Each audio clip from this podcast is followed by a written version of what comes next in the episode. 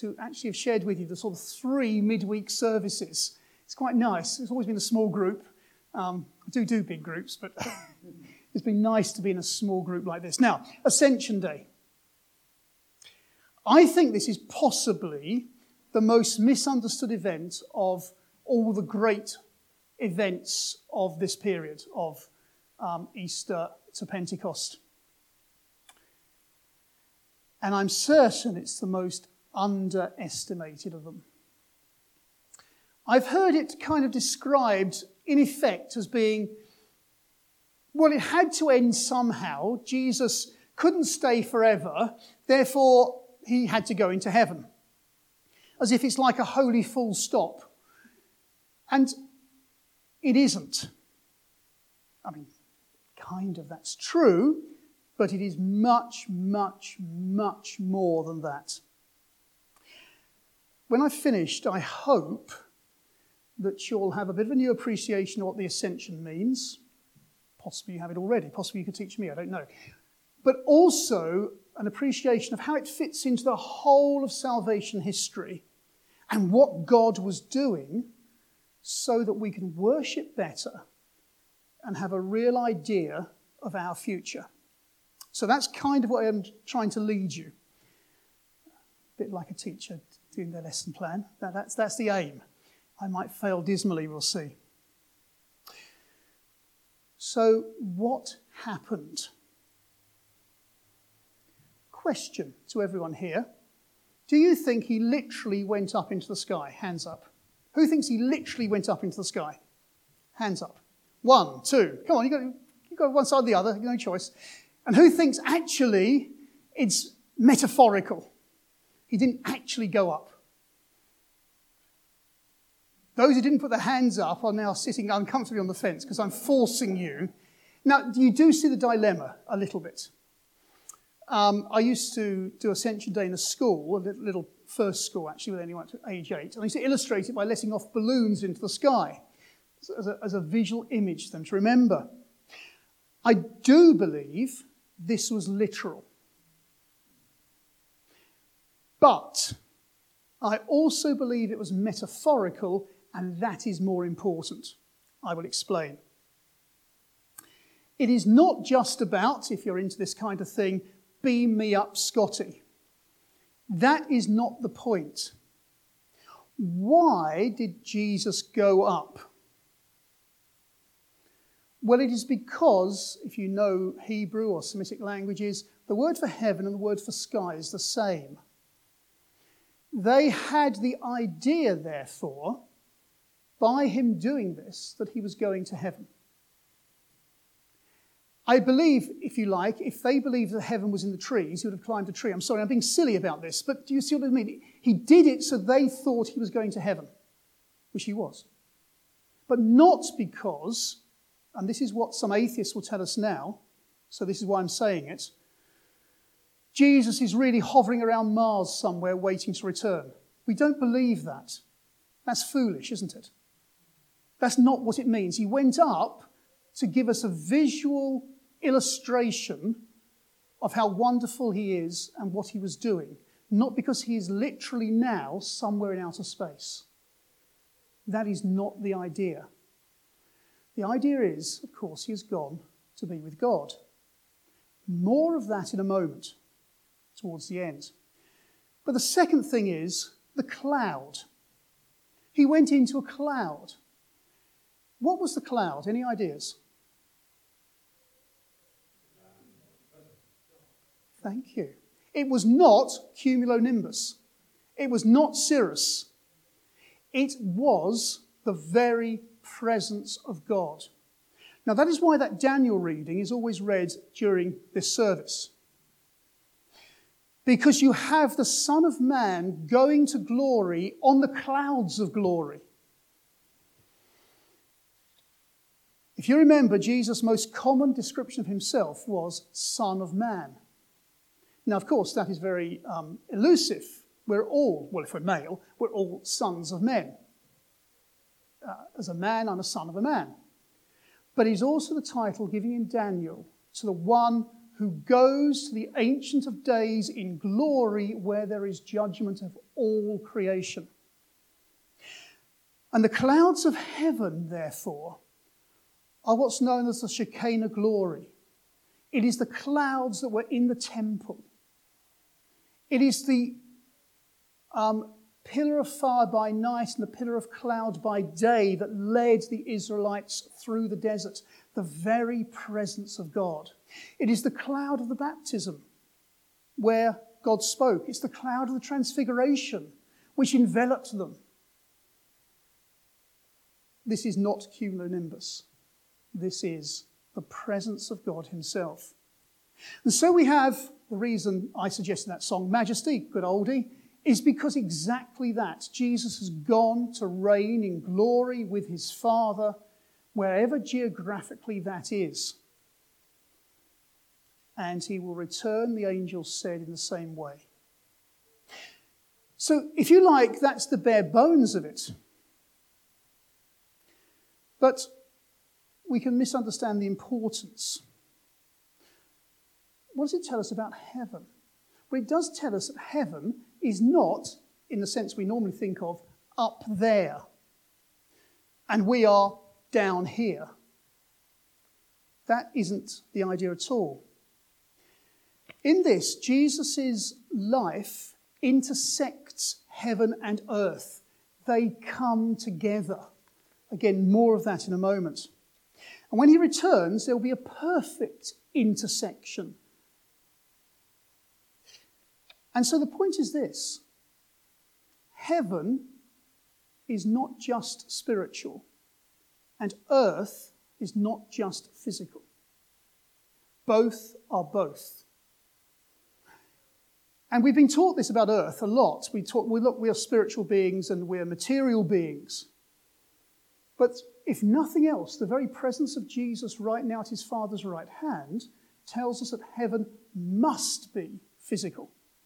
Because Jesus is material, he is matter. Now, this is astonishing. And we, I hope minds begin to boggle slightly. I hope that's the case because it's not always what we've been taught in the Western Church. One of the great heresies is that we will go up to heaven and sit on a cloud playing a harp and looking frankly silly. It is not that at all. It is not just spiritual. And of course, the Holy Spirit was sent to earth a few days later at Pentecost. God, the incarnate God, goes to heaven, and God the Spirit comes to earth. It is not that the Spirit couldn't come before Jesus went up. It is that we are seeing the intersection of heaven and earth right now. Okay, now that's really quite complicated, isn't it? Maybe.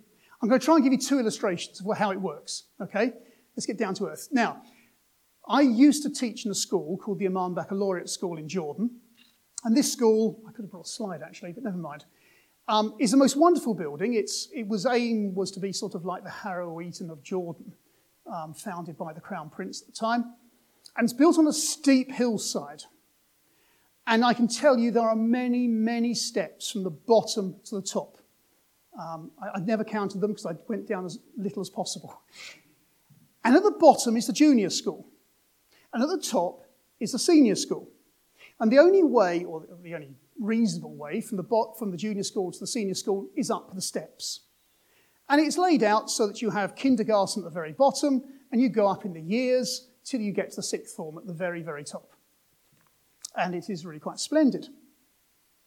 Now, if you want to walk or move from junior school to senior school, you have to go up the steps. It is literally up but I'm sure you can understand he's also metaphorical. You're going up the school. And if you are a junior, you graduate to the senior. You go up. That is kind of what the ascension is like. And the head teacher is the same head for the junior and the senior, but the head's offices are up in the senior school. And he rarely went down to the junior school. But everyone knew who the head was, Every now and again, edicts and missives and instructions and what have you would flow down by email or by paper or whatever to tell everyone what to do. Everyone knew the character of the head, but the head rarely visited the junior school. I mean, in reality, it's because there was a deputy head who did it. But you, you get my illustration, I hope. The spirit of the head was throughout the whole school. The way he was, was the way the school was run.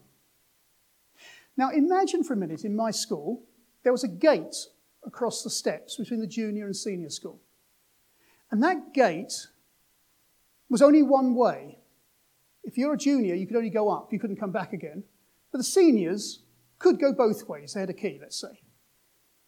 That is a bit like what it is now. We, if you like, will graduate in the fullness of time to the senior school. And we don't really know what it's like. We're not sure. We're not altogether certain. We might be a bit afraid of going there, frankly. But the head has visited and gone back again. And we know it's possible. And every so often, if you like, an angel comes around, or sorry, a teacher comes down, and you get an idea. And one day, the gates will be taken away, and the two schools will completely intermingle. And that is the return of Jesus. The head, if you like, will come down and take the gate away. Now, the reason I'm using this illustration is to say the school is essentially the same school. It is not that the upper school is something entirely different. It is simply more glorious, better, and unknown.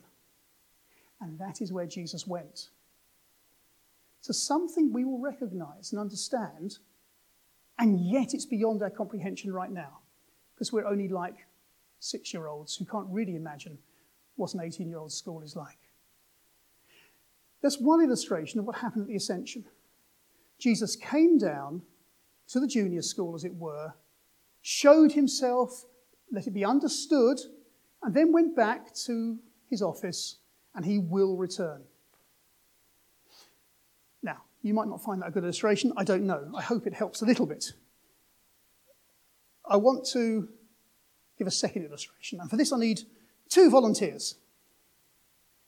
Oh, thank you. Isn't that amazing? I've never actually had people, unless it's children. Right. No, fear not, fear not. You, sorry, I've forgotten your names. Dave. Dave and? Johnson. Dave and Johnson. Right, Dave and Johnson. Okay.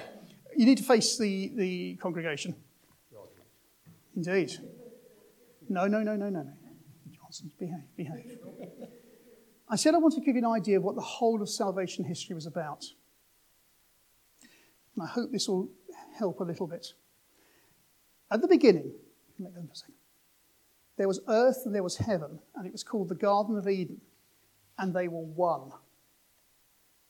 They were together. And then, and now the blue one, if you like, is like sky, but it's actually heaven, and the green one is like earth, it's like down here.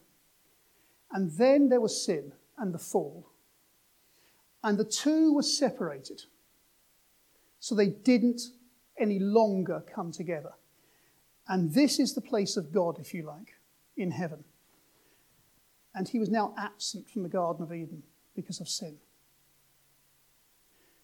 That was the beginning of the problem. I want to make sure I don't miss anything out. Yeah, and then, if you read your Old Testament, you'll find that occasionally God intervenes on earth. So if we just move those together. So they touch. You'll find in the Old Testament occasionally you see God giving a message to Abraham or whatever. And then a little bit later in the Old Testament, you have the temple, which I mentioned earlier, where the very presence of God actually is there, only in one very small place in Jerusalem. You have God promising to be in the temple. And so we have earth and heaven overlapping in that one place. That's why it was so important. He promised he would be there. Now, you understand this illustration, I'm simplifying a lot, but I hope it helps you to remember it a bit. And then our Lord came, the incarnation. And you have a greater overlap. You have God Himself on earth as man, showing us exactly what, if you use the New Testament's words, the kingdom of heaven was like. And then we have the events of Easter. And our Lord is crucified. My God, my God, why have you forsaken me? And then you have resurrection. And we have the beginning, well, the incarnation was the beginning, but the beginning of the church and all those who are part of God's kingdom as the kingdom of heaven. And after the resurrection, two things happened. One was ascension, and the other was Pentecost. And both of those events meant this happened. There was greater intersection. Why? Well, we understand Pentecost, God comes as the Holy Spirit. But the ascension, Jesus goes to the Father as a physical man to intercede for us, to plead for us, to be there for us, the crucified, risen Saviour who is, if you like, on our side, who is longing for us to come to Him and be part of Him. This now is the kingdom of heaven. The kingdom of heaven is with us. Jesus says the kingdom of heaven is within us. The, uh, it's not, it says you, but the you is plural. The kingdom of heaven is right here, right now, because we have the spirit filled, believing followers of Jesus collected together as a little colony of the kingdom of heaven. That is who you are. Now, when you look around, it doesn't seem much like it, frankly. You know, you look at me and oh, what have we got? And we look at Dave here and you think, well, not really. You look at Johnson and you think, certainly not. and as for Roz, well. But that's not how God sees us. Together like this, he sees this. We are the kingdom of heaven where we are on earth. The kingdom of heaven is also in heaven, of course. Now, illustration doesn't work perfectly. I'm not going to point out how it doesn't. You might be bright enough to spot it. But there is still hell on earth. Do not misunderstand.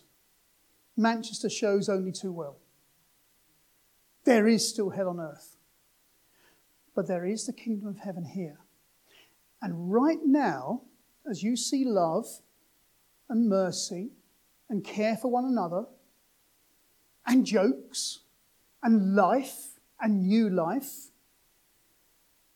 Every time you have faith rather than disbelief, every time you show a little bit of Jesus' life, the kingdom of heaven is here and will never be lost. Nothing in God's economy is ever wasted.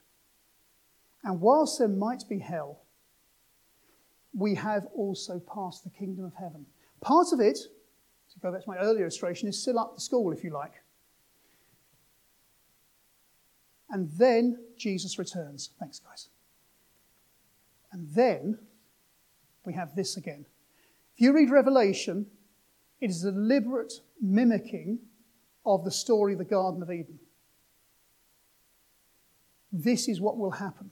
But do not think you can't experience the kingdom of heaven here and now. Not complete, not in full, but a taste that you will recognize in its fullness as the same thing in principle. And that then is what ascension means. That's where ascension is part of this. It is part of that flow between earth and heaven that means the kingdom of heaven is here right now and part of us. And that is why it's so exciting.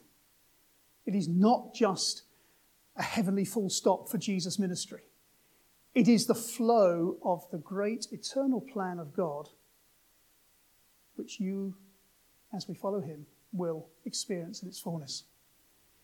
Right, I've talked for ages. Any questions? Because we're small enough for questions, it's easy.